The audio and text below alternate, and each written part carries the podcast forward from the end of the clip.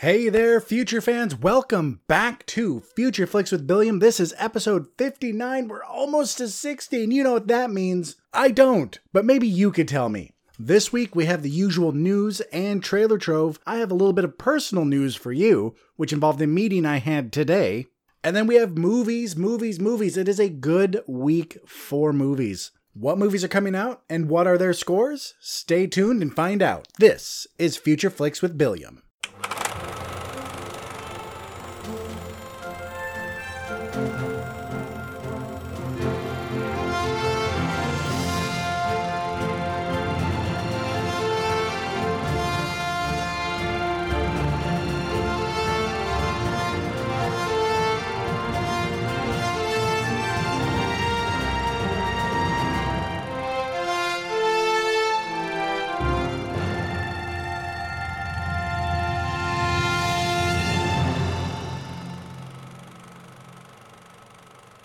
Right, everyone, welcome back to Future Flicks with Billiam. Thank you for tuning in once again. Thank you to all my return listeners, and thank you to everyone who answered the question of the week this week. I actually had a brilliant idea, and it was 100% my idea, not given to me by Anne or the Uncork Gamers at all. No, no, no, no, I had no help with this. I actually hit Twitter and Instagram with the question of the week a couple days before I recorded just to remind people and maybe get some answers for some people who may not listen to the show. Maybe you're here.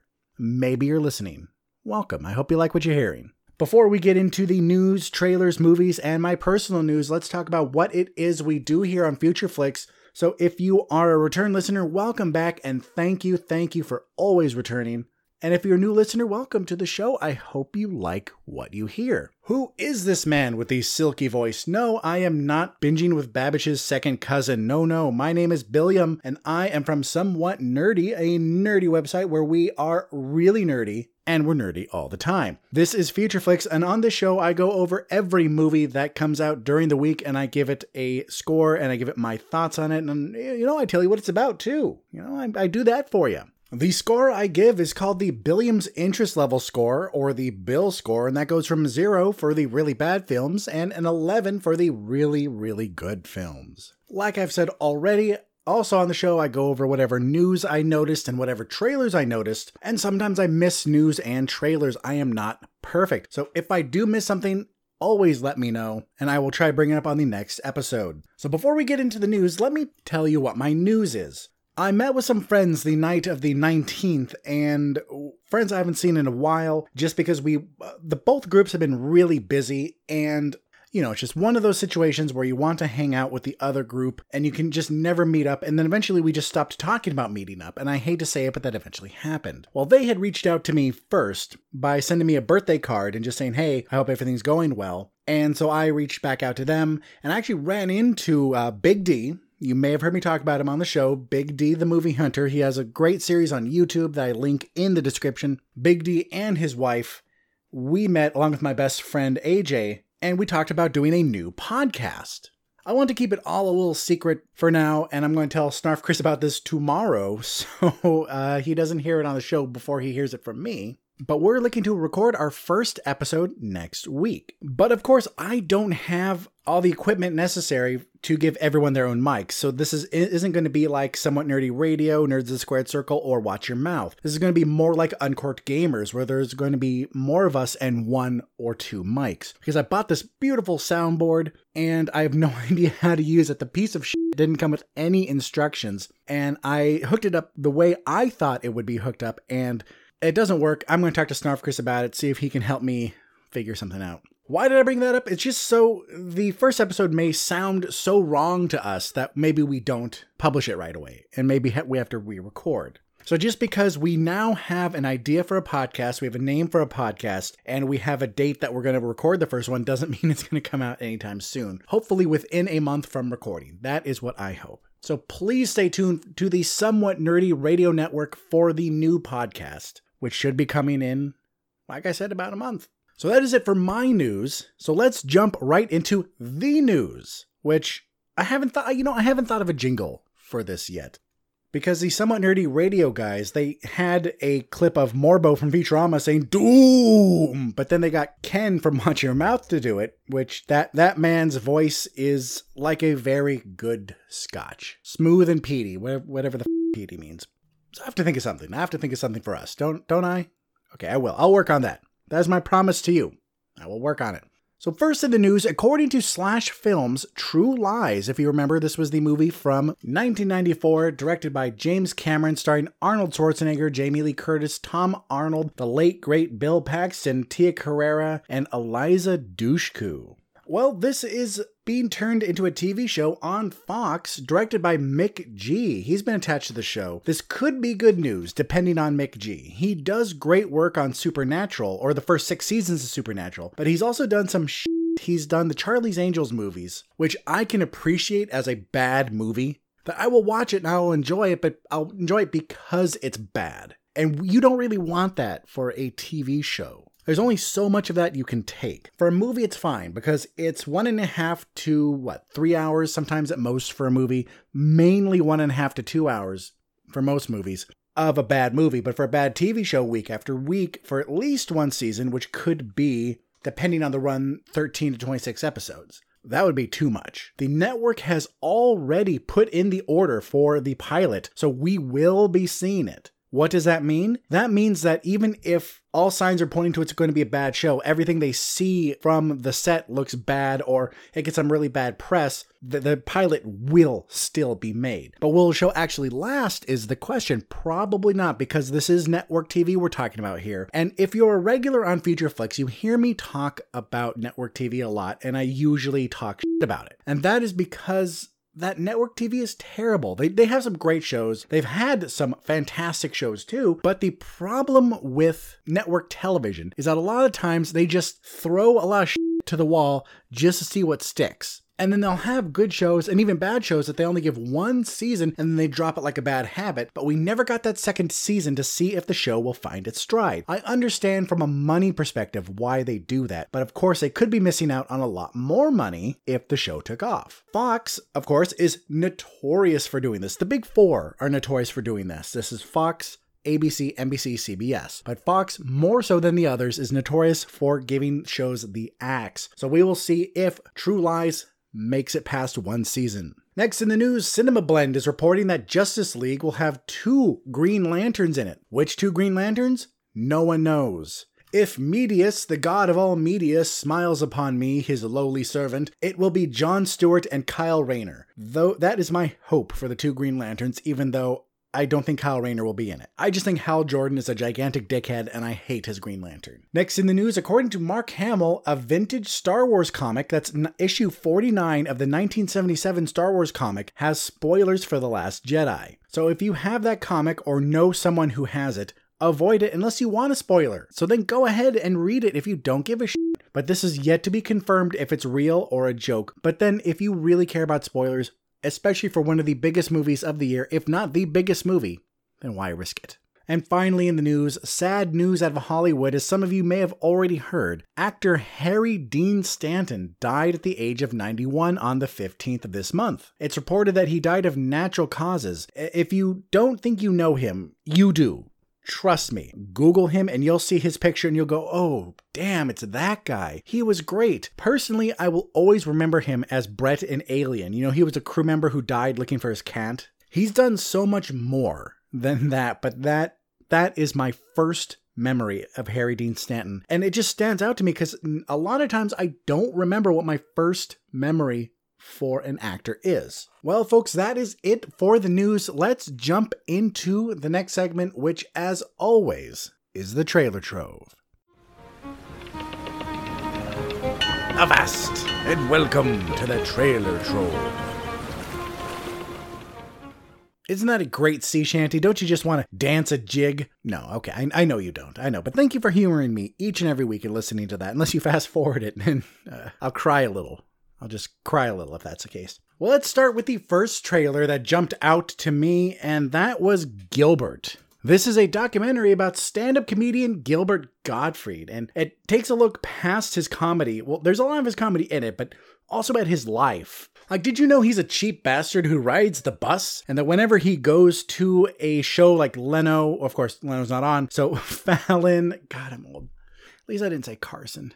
So Fallon and those other people Kimmel, that's another one, or Conan, he will take all of the snacks and drinks that they put out in the guest room or wherever they, they are. Of course, you didn't know that, but if you watch the documentary, you will. Now, here's the thing is how okay you are with Gilbert Gottfried because he is known to be a super offensive comedian. He was at the roast of George Takei for the Friars Club. Not those stupid Comedy Central roasts. Okay, I say stupid, but some of them are really funny. But these are the the roasts that still happen in the Friars Club. And he had his whole segment be a whole bunch of gay jokes. And I'll tell you this, he didn't actually use the word gay. He chose another colorful word to use. So you have the fact that he's this very crude comedian, but also the fact that he got into trouble quite a few years ago talking about the Japanese tsunami back in 2011. Uh, let me look that up. Yes, 2011. If you remember, he was the voice for the Aflac Duck, and then he got fired because of the offend- offending tweet. Well, it seems like he has been forgiven because the George Takei roast I talk about was after this, but a lot of people never forgave him for this. But if you're willing to look past his offensiveness and the fact that he basically has no filter, this looks like it's going to be a good documentary, showing us a side of a comedian that we've never seen before. All of us know Gilbert Gottfried. You know Gilbert Gottfried. You really do. Even if it's just from Aladdin as a voice of Iago. In this documentary, you'll see him with his wife and children, and seeing him just be a normal person, which is weird. And I- am going to put this on my to be watched list. I'm definitely going to skip this in the theater, even with my movie pass card, hopefully coming any week now. But even with that, I'm going to put this on the back burner. But it looks interesting, so keep this in mind. The next movie that got a trailer was a movie called All I See Is You. This is a drama thriller starring Blake Lively, Jason Clarke, and Yvonne Strahovski. This is about a blind woman who gets sight in one eye or maybe both eventually. Just the trailer mentioned one eye, so maybe she gets all her sight back later. But after she does, her life and her relationship with her husband changes as she, according to IMDb here, discovers disturbing details about themselves. This is directed by Marc Forster, who did movies like Quantum of Solace, World War Z, Stranger Than Fiction, Finding Neverland, Monsters Ball, you know, stuff like that. So, uh, a good director, one would say. Next in the trove, we have the trailer for a movie called All the Money in the World. This is a historical drama about Jean Paul Getty's grandson getting kidnapped and the search for the kid since Getty won't pay a dime for the ransom. This stars Michelle Williams, Mark Wahlberg, Kevin Spacey, and Timothy Hutton. This comes out on December 8th. And finally, in the trove, we have a geriatric comedy starring Morgan Freeman, Tommy Lee Jones, Rene Russo, and Joe Pantoliano. This is called Just Getting Started, and it's about a guy, Freeman, who's the big deal at his retirement community. And one day, another old man, played by Tommy Lee Jones, shows up and threatens his superiority. Then someone starts to threaten the life of the old tenant, Freeman again. So he turns to the new guy, who is ex military, to help him out. It turns out that Freeman was a witness to the mob or against the mob, and now they're coming for him. This comes out on December 8th as well. And that is it for the trailer trove. But before we jump into the movies, let's hear a word from our friends at Somewhat Nerdy Radio and Nerds of the Squared Circle. Stay tuned.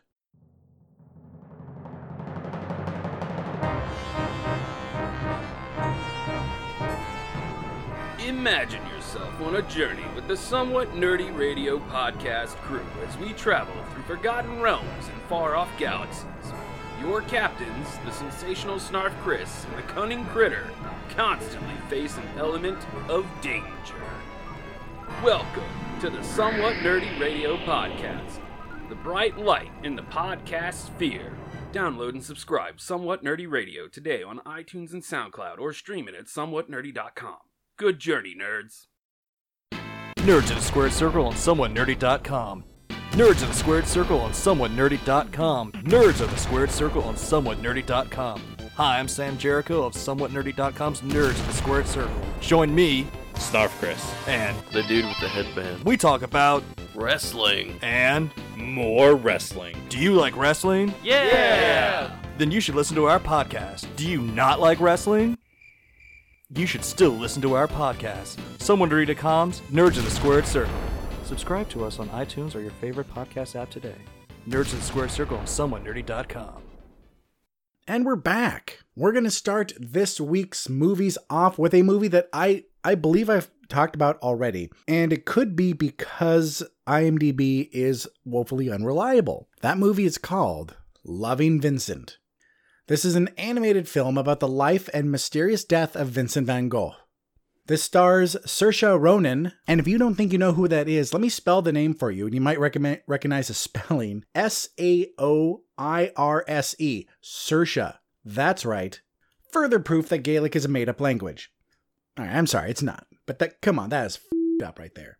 Anyway, this stars Saoirse Ronan from Hannah and the Grand Budapest Hotel, Jerome Flynn from Game of Thrones, Aidan Turner from The Hobbit, and Chris O'Dowd from the IT crowd. So, like I said, I believe I talked about this movie before, but the more I think of it, it may have been in a trailer trope or it may have been a festival showing that I messed up and talked about anyway. But I do remember saying this that this movie boasts that it's the first painted movie. And here are the facts on what that means. This movie has 12 oil paintings per second, all done by over 100 painters trained in the same style. So, needless to say, this is going to be a super stylized animated movie. It looks really good, at least to me, because I love art. I love Vincent van Gogh especially. I grew up loving Van Gogh because Van Gogh is my mom's favorite painter, so I there are tons of Van Gogh books around the house. And also, like I've said many times before, one of my favorite episodes of Doctor Who is called Vincent and the Doctor, when the Doctor and Amy go and visit Vincent van Gogh. So I know there was voice acting involved in this, but what I don't know is actually how it was made. Did they have the actors just pose for the different scenes, like all of these different scenes, or did they have the actors actually act out the movie and then have the painters like painstakingly paint each and every millisecond of action? Either way, this looks interesting. It looks really beautiful, and it looks like a movie that if, if Vincent van Gogh painted a movie, this is what it looks like. It is painted in his style. This looks good. I want to see it. I will see it, but I will not see this in theaters because it is, guess what, a limited release. And so I would much rather wait and buy this later or wait to see if it comes on streaming. Loving Vincent gets a 7 out of 11. And the next movie on the list is another indie film. Another indie film involving art well, kind of involving art. You'll, you'll hear about that later. But this one is a bit more indie than our previous offering. This movie is called Woodshock. A woman gets more and more paranoid after taking a deadly drug. This stars Kirsten Dunst from Spider Man and Pilou Asbæk from Ghost in the Shell. If any of you are familiar with the world of fashion, this movie was written and directed by Kate and Laura Mulleavy, who are the masterminds behind the brand of Rodarte. These people are big. Some of their sketches, pieces, and even some videos of their work are in museums like the Cooper Hewitt Museum, which is the design branch of the Smithsonian, and various museums in Los Angeles as well. So, two artsy designers made a movie. And guess what? It looks like sh- this feels like one long media installation at an art museum that somehow got released into a theater circuit. This trailer made no sense at all, and the only reason I had the premise I did is because I ripped it straight from IMDb. Because after watching the trailer twice, that's twice, I had no idea what to say. I had no idea what to write down. I like the two main actors in this, but this looks like pandering artsy bullshit. This looks like a dirty homage to psychedelic movies. This should be avoided at all costs unless you want to do a bunch of acid and then go for it and watch this movie. I would have a different view of this movie if it was showing in a museum. I've seen movies in art museums before, like some super fancy new age art shit. If this was there, I would look at it differently because it's it's art in an art museum as opposed to art in movie form, which you, you know, all movies are art, everything from Transformers to this. If you want to get all technical about it, just like books are art, everything from Stephen King to Cormac McCarthy. But when you go to see a movie versus when you go to an art gallery, you expect different things. So I am more than willing to watch complete weird bullshit in an art gallery. But if I go to a movie, this is not what I want. But maybe it's your thing. Maybe you don't have the same hangups as I do. But if you do, then you'll view this the same way. This looks like crap that should be avoided. Woodshock gets a 1 out of 11. Let's keep this art theme train going with a documentary this time. And this one is called Bobbi Jene. This is a documentary about dancer Bobbi Jene as she breaks off on her own. Good God Almighty, this is a heaping pile of shit not not fresh mind you. This is that type of you find out in the woods somewhere that's been sitting out all day, maybe a few days, and it's white and crusty. And if you look at it wrong, it falls apart. That's what this is. So allow me to explain. I'm fine with dancing. I don't get the appeal of the kind of stuff you see on So You Think You Can Dance in America's Best Dance Group or whatever the f- it's called, but it's impressive. I can't imagine why someone would go, you know what, I'll do that for a living. That's going to be easy. But if you do, and if that's you, good for you. I'm glad you found what you're passionate about. You can say the same thing about being a podcaster. Look at all the money I'm making. But still, things like that on those two shows I mentioned, they're impressive. I've seen a few of Jabbawockeez videos and I'm impressed. But this, this dancing that Bobbi Jene does is some sort of high art crap that is indistinguishable from a seizure. Is Bobbi Jene dancing or is she overdosing on LSD? Well, why not both? So there's a scene in the trailer when she's asking her boyfriend if she should do a naked dance, and sure, why not? Tits would be the only interesting thing in this whole movie. I would gladly watch a marathon of 50 Shades of Grey, so all three movies, even the one that's yet to come out, over this self indulgent, contrived mess even once. Realize, please realize what it is I just said. The Fifty Shades of Grey series is one of my personal most hated groups of movies ever and books. They are terrible. They are poorly written, poorly acted, poorly presented, and the book and movie gives the wrong view and wrong impression of the BDSM community. Even saying all that, I would rather watch all three movies than this piece of shit once. Right, here's a question. Here's an honest question. Have you ever been to a show, and by show I mean concert, where there's some people dancing that look lost in their own world, like the music they're dancing to is in their own head, and you can't help but stare at them and wonder what the f- is going on with them. Like they're doing these weird kind of tentacly motions with their arms while kind of looking all over the place. Like if you watch footage from Woodstock, all of that shit. The kind of dancing she does is that mixed with a Muppet having a stroke. That's what this is. If you want to get an idea of the kind of artsy shit this is, Bobbi Jene has a YouTube channel and you can watch some of her videos and notice that it is just crap. This documentary is a huge wank fest and only douchebags and art snobs will be interested in seeing this. Bobbi Jene gets a 0 out of 11. Well, enough about that crap. Let's talk about a movie that will leave a slightly better taste in our mouths. And that movie is called Victoria and Abdul. This is the story of Queen Victoria and her friendship with her young Indian servant named Abdul Karim. This stars Dame Judi Dench from Skyfall, Ali Fazal from A Small Role in Furious 7, Michael Gambon from Harry Potter, and Eddie Izzard from the stand up special Dressed to Kill. This was directed by Stephen Frears, who did movies you would know High Fidelity, The Queen, and Philomena. What we have here is a movie that took its idea from a book by the same name and just made it easier to digest. So basically, they sugarcoated it. Did they lie? No, no, not really. They just showed us the best pieces and made it even more happy go lucky and pretty. There are already some people who are against this movie. Various movie reporters and bloggers have already written about it. The type of people who will say something along the lines of this is just a British filmmaker putting rose colored glasses up to the murky British history. They'll go on to say things like that they're just showing and embellishing all the good while leaving out anything negative. How this is just modern propaganda. But just remember that those people are idiots. But do they have valid points? Yeah, sure. But not everything is that evil and planned out. I doubt that the directors and writers were sitting behind these closed door meetings with their evil fin- finger pyramids of contemplation, stroking their huge mustaches while drinking brandy or whatever his evil people drink, going, How will we lie about British history this month? I know, we'll make a movie. No, this isn't like during World War II when countries had movies made to support the war effort, like super propaganda movies. This is just someone who wanted to make a simple movie. That's it. And that's just fine. That's just what the film is. It's simple. We know this kind of story. This is familiar.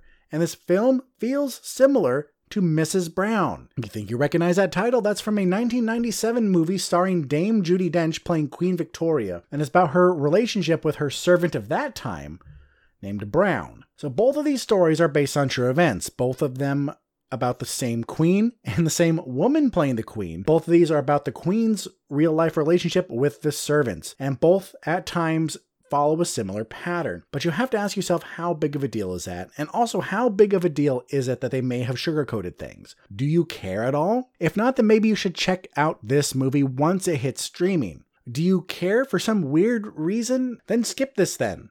Easy peasy. But for the rest of us, this is going to be a standard movie. There's not going to be anything amazing about it. It's not going to be the must see movie of the season, but it's not going to be terrible. This is going to be a reliable movie to watch, to put on your list, but not to see in theaters. Victoria and Abdul gets a 6 out of 11. All right, folks, next up on this week's list of movies is a movie called Tiger Hunter. A young Indian man relocates to Chicago to become an engineer, but finds out it's not as easy as that. His job falls through and he's forced to share a room with other Indian men who, instead of being the engineers they should be, are taxi drivers and valets. When the love of his life comes to visit, he must fake it until he makes it, as he pretends to be a successful engineer. This stars Danny Pudi from Community and Jon Heder from Napoleon Dynamite. So, this is going to be a very basic, very familiar comedy that's going to be overlooked by anyone because I guarantee it, the minute this episode of Future is over, a lot of you will forget about this.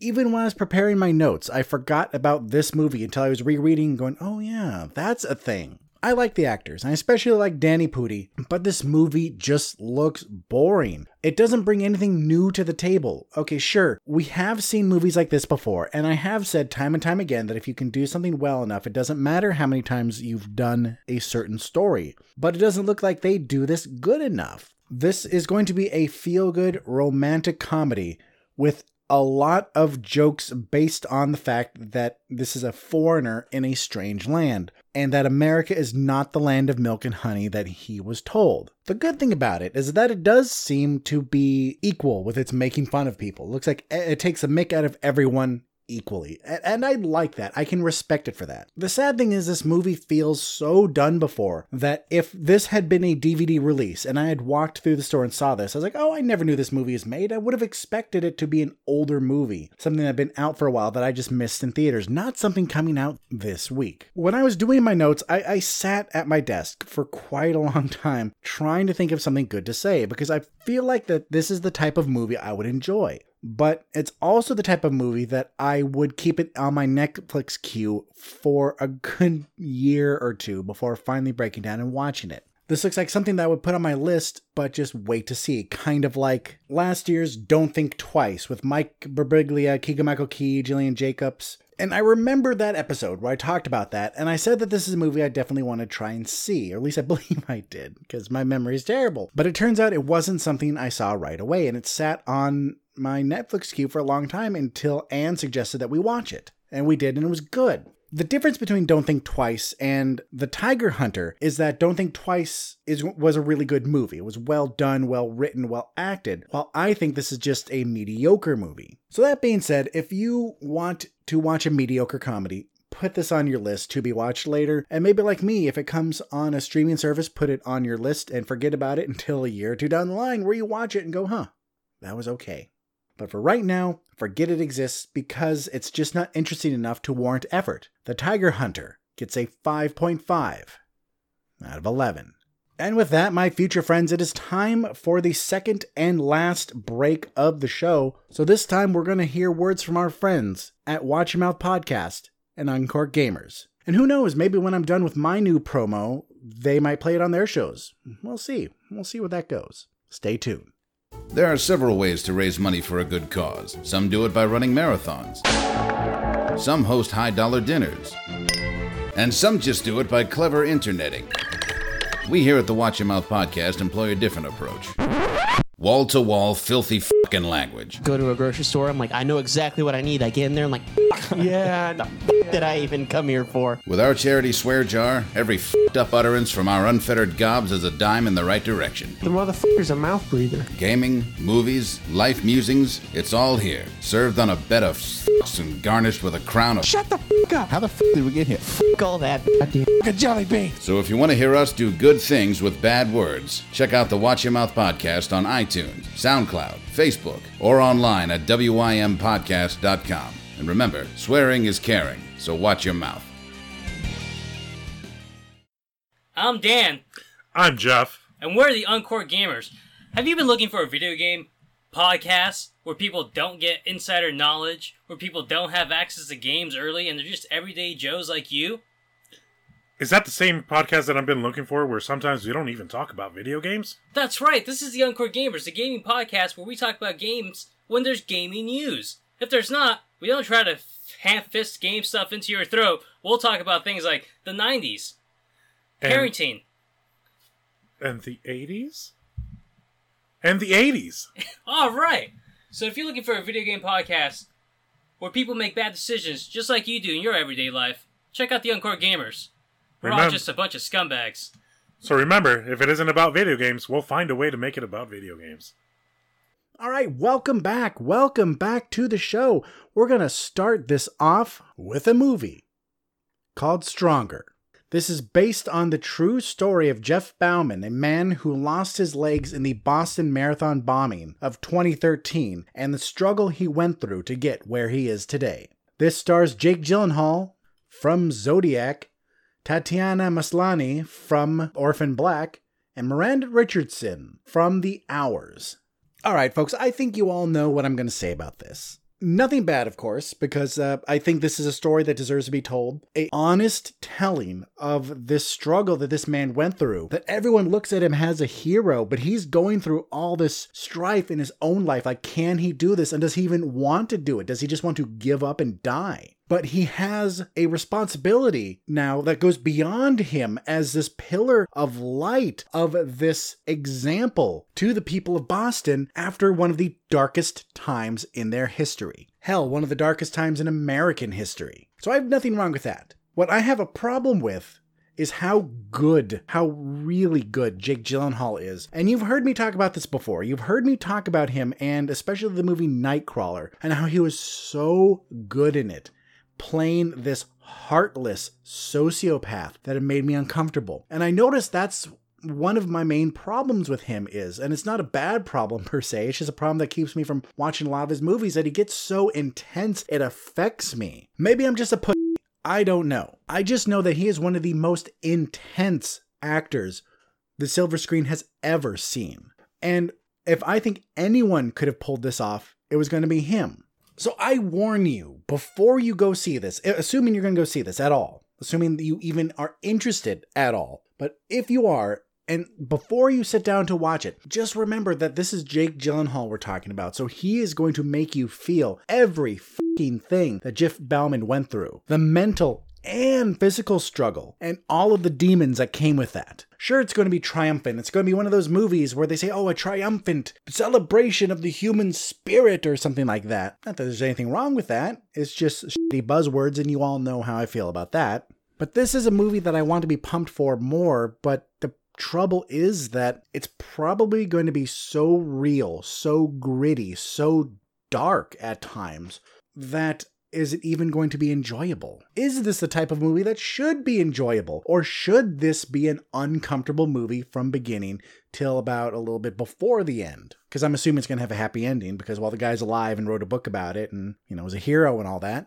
So in this seemingly hard hitting and dark way, did they present this correctly? Whether they did or didn't, the question is is this a movie you want to see? I think this is going to be a good movie. Is it going to be a great movie? No. I don't think this is going to be an awards contender. Maybe actor for Gyllenhaal. Maybe. But I think that's going to be it, if anything. This is getting a 96% from those assholes at Rotten Tomatoes. And if those dicks like it, then you know it's probably going to be good. But even if it's going to be good, do you want to put this on your list? For me, I'm going to put it on my list and brave through the fact that this is going to be dark, gritty, and real. It may end on a good note, but getting there is going to be quite an ordeal. But what about you, my future friends? Is this going on any list of yours? Did you even know this movie was coming out? Do you think that this is just using a tragedy and inspiring story from it just to make money? Or do you think that this is a movie that honestly deserved to be made? Stronger gets a 7 out of 11. Next up on the list, my future friends, is two horror movies coming out in September. So, two movies paving the way for the Halloween season. And the first one is a sequel, and it's called The Houses That October Built 2. Last year, five friends went in search of the scariest haunted house attraction in America, and they winded up being kidnapped by a group called the Blue Skeleton. Now they decided they need to face their fear and go out again in search of the scariest haunted house, but they notice signs that the Blue Skeleton is coming back. So this doesn't star anyone of note, so I'm not going to mention that, but I am going to mention the fact that the writers and directors star in this movie too. I'm also going to mention that just a couple months ago, I noticed the houses that October built on Netflix, or is it Hulu? One of the two, and thought, oh, that looks interesting. Then Anne tells me that she saw it and it was good as far as a low budget documentary style horror goes. Then I talked to more people who said they saw it and said that it actually was a lot better than they thought it was going to be. So, what we have in our hands is a movie that's kind of a cult hit. I don't think it was big enough to be considered a cult, but it was big enough to warrant a sequel. So the sequel brings all the same people back in the same sort of scary shit. Just watch the trailer. This is really creepy. It's a lot of people in masks, and you may be saying, well, duh, that's Halloween, people in masks. No, like the type of like doll masks with dead eyes behind them, and, and rooms full of people in these masks just kind of staring at you and not doing anything, and laughing children noises coming from the woods, and I don't know how to explain it, just creepy ass shit. And this movie is full of it. This looks terrifying in fact, which is really saying something because it takes a lot to scare me. And no, I'm not trying to puff out my chest and act all machismo. Oh, it takes a lot to scare me. I'm a man. I have big old testicles. No, I love horror movies. I watch a lot of them, and very few times am I actually scared. I'll still enjoy it, but I don't feel fear. Some of the movies that have made me feel fear are like the Conjuring movies, parts of Insidious's, the Insidii, Insidi- Insidiouses, however you plural that. The first Paranormal Activity because I never saw the others, but that's that's really it. All the other ones I can go, oh, that's scary, and sit there and appreciate it from a from a logical standpoint, going, oh, I can see how that's frightening, but not actually be scared. This one looks like it would scare me, and I look forward to watching it. I have mentioned before that there is a lot of great hidden gems in low budget horror movies. Some of them straight to DVD or VOD, some of them limited releases, but there are some really good gems out there. And also, low budget horror movies are ones that are sometimes hard to judge by the trailer. Like last week's Beach Massacre at Kill Devil Hills, obviously, shit. that is obviously going to be a big old bucket of shit. But take a movie like Behind the Mask, The Rise of Leslie Vernon. That trailer looked absolutely horrible. And the only reason I saw it is because I saw the movie on sale at, at, at a Fry's for a dollar. And so I bought it. And it was really good, and I'm glad I did. The trailer for the houses that October built, the first one, kind of looked shitty, and it didn't really interest me until I heard more about it. And then when I was watching the trailer for this one, I noticed something that they kind of brag about who their producers are. And some of their producers worked on Insidious and Paranormal Activity. What two movies did I mention when I say things that actually scared me? Insidious and Paranormal Activity. So if you want to see a good low budget horror movie and you want to psych yourself up for the Halloween season, then watch this. Definitely watch it. This could be good. But we also have the original movie on Netflix or Hulu. Again, I forget which, and I'm too much of a lazy ass to look it up but we have the original one on one of the major streaming services. So, what you could do for your Halloween movie marathon, because we're all going to have a Halloween movie marathon, right? Right. Is put it on it. But is The Houses at October Built 2 going to be a movie that you should watch in theaters? It really depends. For most of us, it's going to be a no. But for some of you, some of you who really love Halloween and who really love horror movies, this may be something to watch just because it's going to wet the palate for the Halloween season for the season that we're going to see more of these movies on TV. More of these movies are going to hit HBO Starz Encore, things like that. More of these movies are, are going to be featured on streaming services. And it's also going to get us ready for Leatherface, for Jigsaw, some of the other horror movies coming out in October. So, do you want to watch this in theaters? No, probably not, but this is definitely something to put on your list for next year's movie marathon for Halloween. The Houses that October Built 2 gets a 7 out of 11.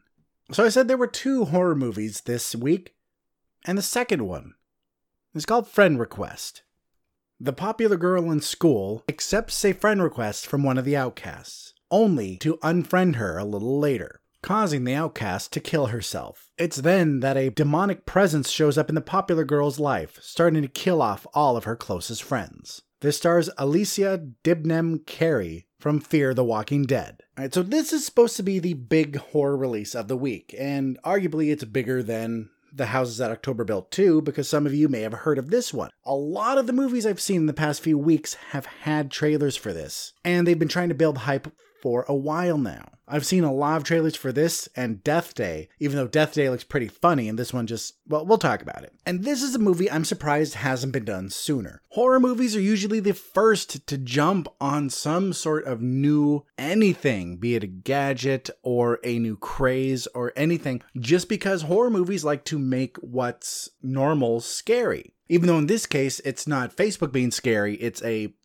demon but still, the premise is based around Facebook, and, and unless they don't call it Facebook, and they come up with some embarrassing name for it. You know, there are a lot of TV shows out there that when they mention some sort of social media, they make up a name. Oh, hey, add me on Friendspace. Everyone's doing it. And you're just sitting there rubbing the bridge of your nose, going, why? Why did you name it that? Well, that's because they don't want to deal with any legal crap when it comes to using the name of a well known social media. The sad thing about this movie is that it looks like a basic horror movie with a teenage cast. I mean, I don't think these actors are teenagers, but I'm pretty sure they're supposed to play them in the movie, or at least very young adults. So when we have these horror movies that have a young cast, they get into really stupid situations. But it also gives the creators an opportunity to make certain things scary. So for this young woman, Facebook is probably a really big deal. Where to any of us adults, if something like this happened to us and our Facebook started getting haunted, we'd be like, all right, that, no more Facebook. All right, I doubt it's going to be that easy in the movie, but the still the point is that her level of interest in social media is going to add to the possible moments of terror. Just like in the movie Wish Upon, something Ann and I saw this summer, the girl used her wishes in a lot of really stupid ways that make sense for a teenager, someone who's still very shallow and focused on image and popularity. And no, I'm not saying all teenagers are like that, but that's just the, what the ones in movies typically are, or these sort of movies. Whereas uh, the rest rest of us may have made totally different wishes. Would the movie have ended differently? No, not really, but it would made it less interesting.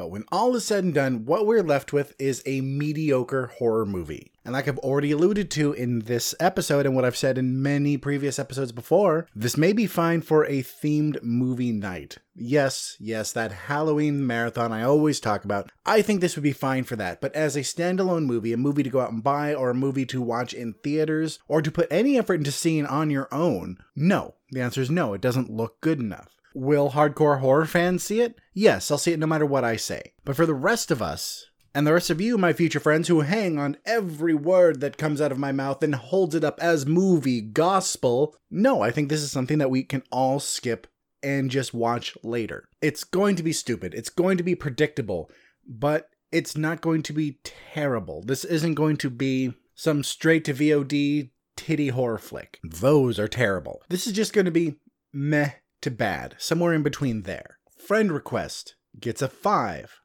out of 11.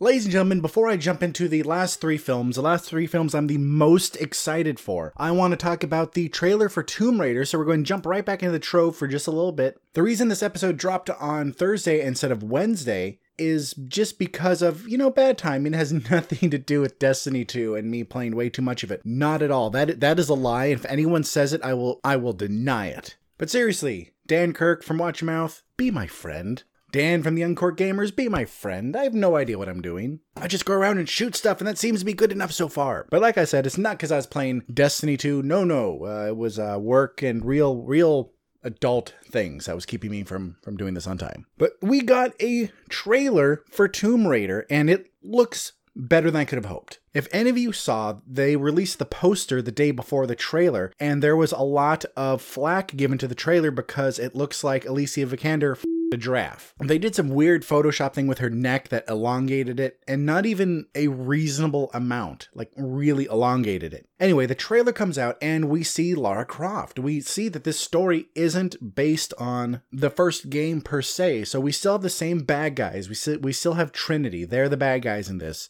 Lara Croft's father is still dead. And no, that's not a spoiler. These games have been out for a long time now, so it's your fault if you don't know. Also, they say in the trailer. But what we really see is Alicia Vikander dressed up like the Lara Croft from the new video games, really looking the part, really acting the part, being a badass chick who is straight up murking people with a bow and arrow set that she made in the woods. And then also using her signature pickaxe. The movie looks good. Some of the CG in the trailer looked questionable, but we've seen that before. We've seen companies release trailers where the CG was bad just because they wanted to get a trailer out to start hype for it. And then when the movie came out, they had fixed it. So hopefully that will be the case. Uh, Tomb Raider looks really good. This movie is set to come out on March 16th, 2018, and Alicia Vikander looks way better than Angelina Jolie ever did. All right, it's time for the first of the three movies I'm really excited about, and that movie is called the Lego Ninjago movie. Six young ninjas are tasked with defending their home, but they must balance their ninja life with their regular life of high school.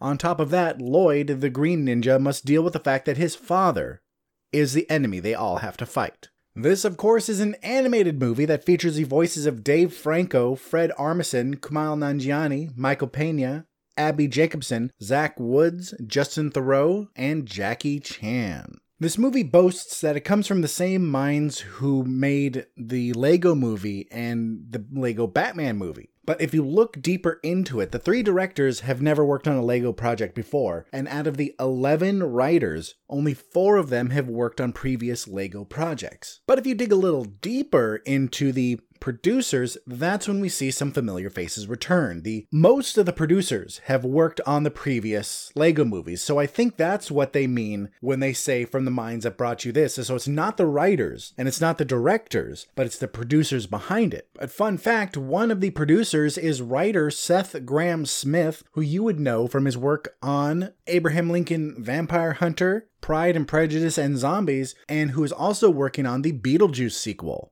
But here I find myself wondering what I really need to say, because this is a Lego movie. This is the third Lego movie. The first two were really good. These movies are wonderfully self aware and also irreverent, but not so irreverent that things become difficult to follow. These movies are funny. These movies are charming. The animation is good. It actually looks like Legos moving around. I mean, things make sense for how it would work in a Lego world. The first movie, the Lego movie, had a very surprising father son story that came out of nowhere. The Lego Ninjago movie looks like it could be really fun, and I really want to see it, even though I have no history with the Ninjago Legos. I have never seen the show, and even though I have no history with this, this still looks really fun. This doesn't look like something that's made just for people in the know. Just like the Lego movie, even if you didn't play with Legos, if you were some sort of weird child and didn't play with them, it was still an enjoyable movie. And same with Lego Batman. Even if you weren't huge in a huge fan of DC, it was still really fun. So here we go for a third go around from this wonderfully reliable movie series. And about now is when I'm going to start repeating myself, so I'm going to wrap it up. I don't have much else to say. It's going to look good. It's going to be funny. It's going to be enjoyable. What more do you need to know? The Lego Ninjago movie gets an 8.5 out of 11. Next up, we have the second film that I'm really excited about but didn't make it as my pick. And that movie is called Battle of the Sexes. This is based on the true story of the 1973 tennis match between Billie Jean King and the ex champ Bobby Riggs. This stars Emma Stone from La La Land, Steve Carell from The Big Short, Andrea Riseborough from Birdman or The Unexpected Virtue of Ignorance, Elizabeth Shue from Back to the Future 2 and 3, Bill Pullman from Independence Day, Chris Parnell from Rick and Morty and Archer, and Alan Cumming from The Good Wife. So a lot of you loyal listeners will know that I have a interest in this movie at first because of who the director is. It's Valerie Faris, who was a daughter of a friend of mine. Someone I met because he came into the grocery store I worked at and and we always talked about movies and he was an editor for a long time. He got his start on Tom and Jerry cartoons and did TV shows like Bourbon Street Beat, The Adventures of Ozzie and Harriet. These are all like 60s to 70s TV shows. Lawman, Bus Stop. So even if this movie didn't look good, it would still be an honorable mention from me in this episode just because of my connection with him. But it just so happens that this movie does look really good. This is a story that some of us may be familiar with. We may be familiar with it from history classes or hearing about it from our parents growing up, but this was really the first time, or at least the first televised time and widely televised time, that a man and a woman competed in a sports event. Bobby Riggs was a former tennis champ best in the world. Billie Jean King, she was the, at the time, the current best in the world. And then Bobby Riggs had the idea for a match. And so he kept on talking more and more shit about women, saying, Look, I can beat any woman out there. I'm better than them. Just trying to goad Billie Jean King into saying yes to a match. And if any of you are wondering if you should know the name Valerie Phelps, m- maybe not. But you've seen her work because we've all seen Little Miss Sunshine. Yes, that was one of her movies. She always directs with her husband, Jonathan Dayton, and that was their first movie, Little Miss Sunshine.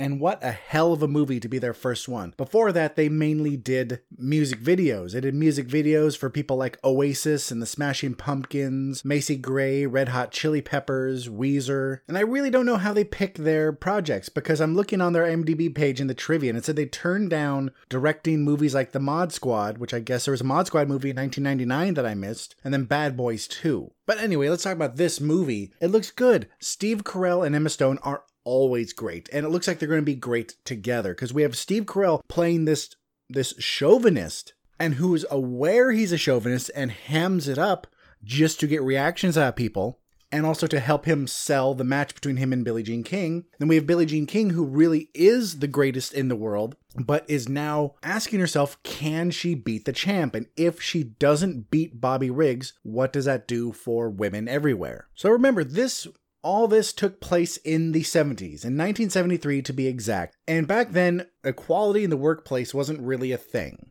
So, yes, this is also a period piece. You're going to get to see the wonderful styles of the 70s that, thank God, hipsters aren't trying to bring it back yet. But what this all boils down to is a good movie with good acting in it that was directed by two people who see it seems like they know what they're doing. They mainly do music videos, but from the looks of Little Miss Sunshine, they they know their stuff. This is going to be a funny movie, not a comedy straight up, but it is going to be funny at times. It's also going to be heart wrenching when we see the struggle that Billie Jean King went through just trying to get equal pay at tennis matches. She brings up the fact that the money that the uh, female champion gets is minuscule compared to what a male champion gets. So this is going to be a good movie that shows us the full story of some of a story we may have heard before but may not be overly familiar with. Battle of the Sexes gets an 8 out of 11.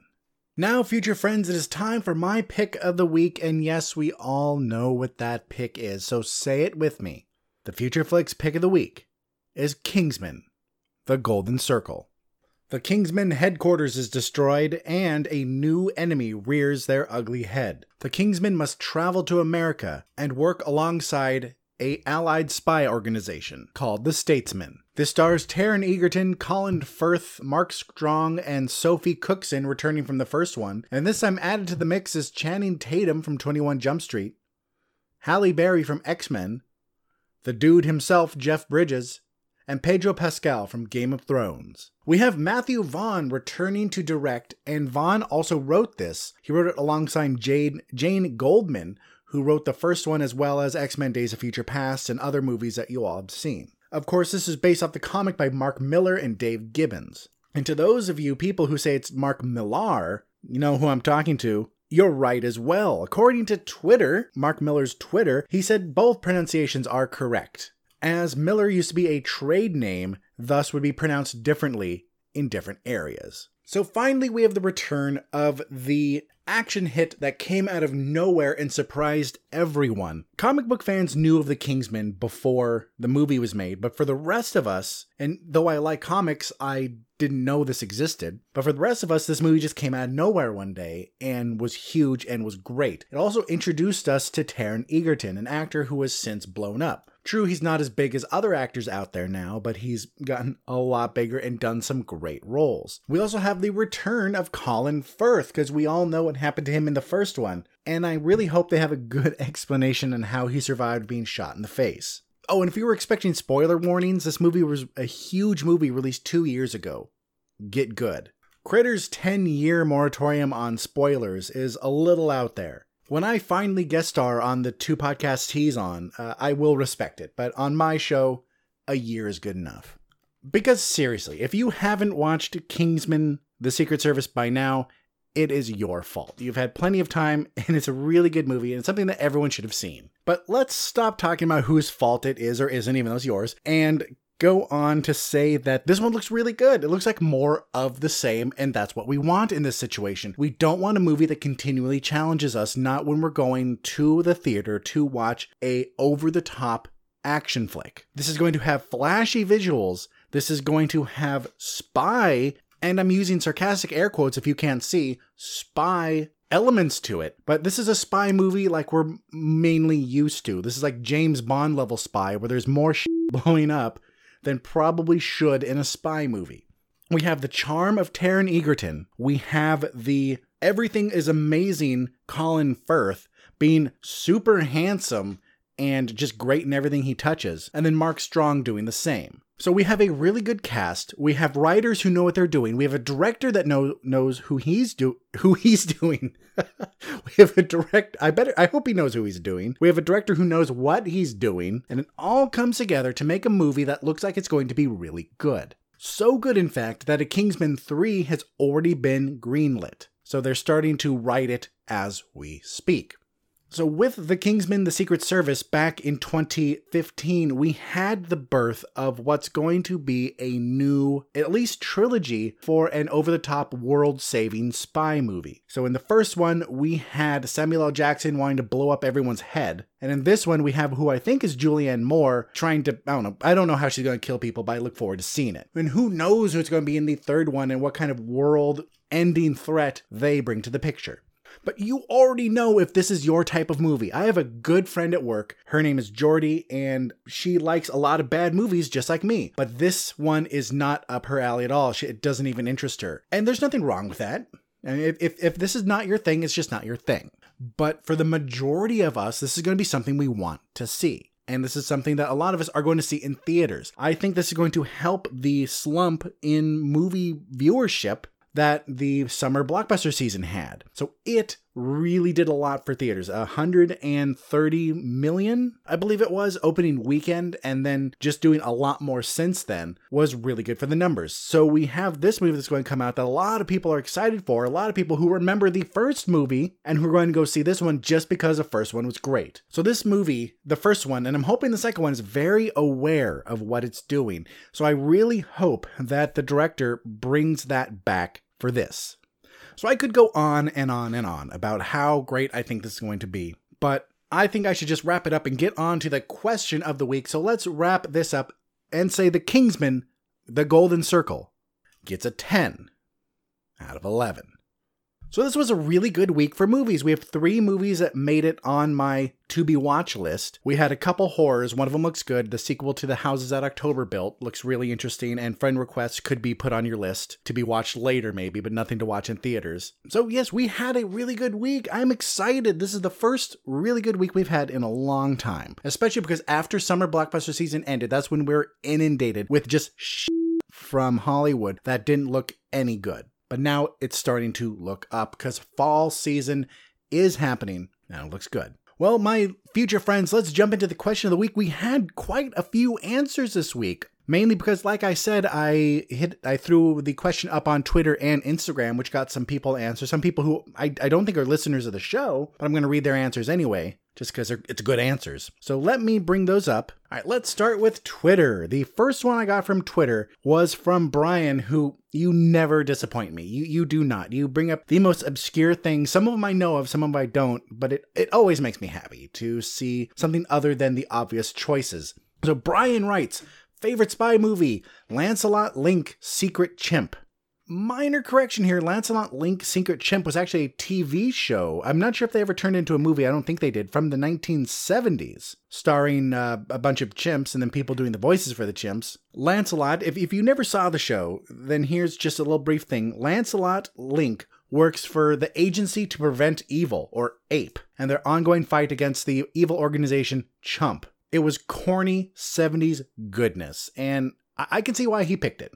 It's just plain fun. So good choice there, Brian. The Uncorked Gamers also answered that I'm probably Dan. I'm guessing Dan from the Uncorked Gamers answered. They said Confessions of a Dangerous Mind. This was a movie directed by George Clooney from 2002 starring Sam Rockwell, Drew Barrymore, and of course George Clooney. Anything involving George Clooney is amazing. It was based off a book by Chuck Barris, where Chuck Barris proposes that he had been a CIA hitman at one time. And we got our first answer from someone who I don't think is a regular listener of the show or even listened before. Uh, this person, I believe you say Maki, M A Q U I, is uh, on Twitter. She said State of Grace, which, you know, is another really good answer. This was from the early 90s and starred Sean Penn, Ed Harris, and Gary Oldman. And this movie had me at Gary Oldman. Gary, they can put Gary Oldman in any movie and I would watch it. And though this isn't a spy movie in the sense of being an actual spy, it is about this cop going undercover to infiltrate the mob. So there is an espionage element to it. So Maki,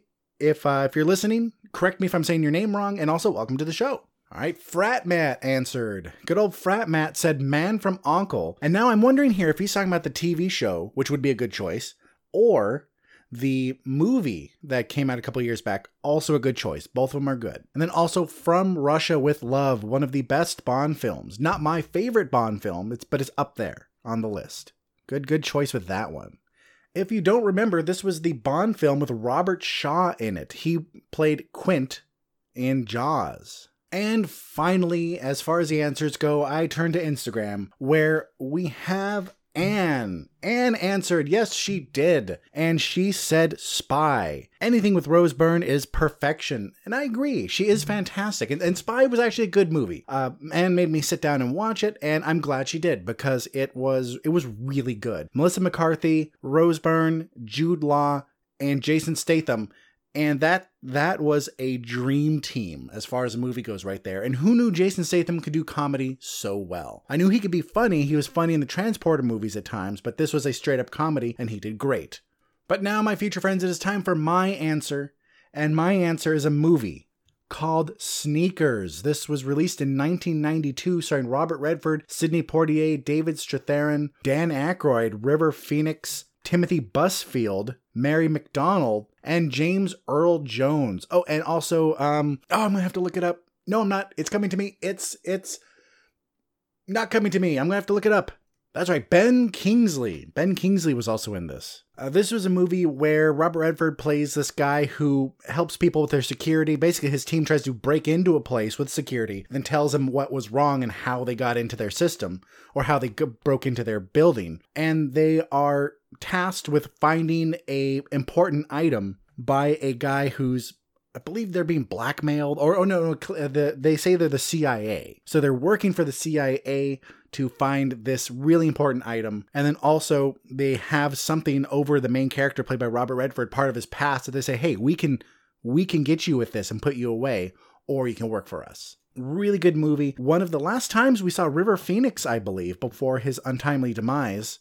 And Sidney Poitier, always great. Dan Aykroyd, Robert Redford, you know the drill. They're all great. So that is it for this episode's question of the week. Let's make up a question of the week for the next episode. And I'm thinking that really open questions like that, like what's your favorite blank movie, tend to work better. And then eventually, as I run out of genres, I will have to get more and more specific. But for now, let's keep them open with what is your favorite sports movie? There are a ton of these. You could go with the Rookie with Bull Durham, with Mystery Alaska. You can go any of the Mighty Ducks films. You can go The Sandlot. Tell me, what is your favorite sports film? And that, my future friends, is episode 59 of Future Flicks with Billiam. Thank you for listening. This was a long episode, longer than normal, so thanks for staying with me. Let's wrap this up as we always do with the housekeeping. You can find me on iTunes, SoundCloud, Stitcher, Google Play, and any podcast listening app, as well as a somewhat nerdy website. That's somewhatnerdy.com.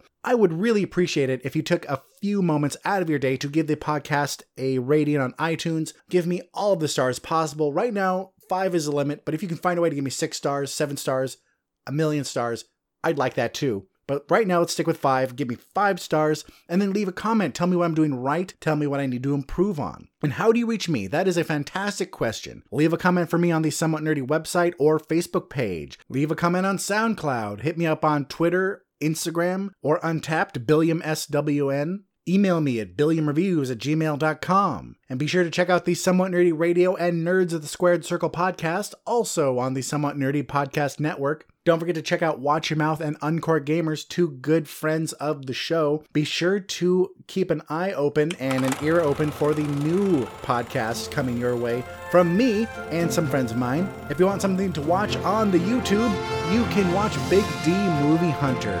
Link, as always, in the description.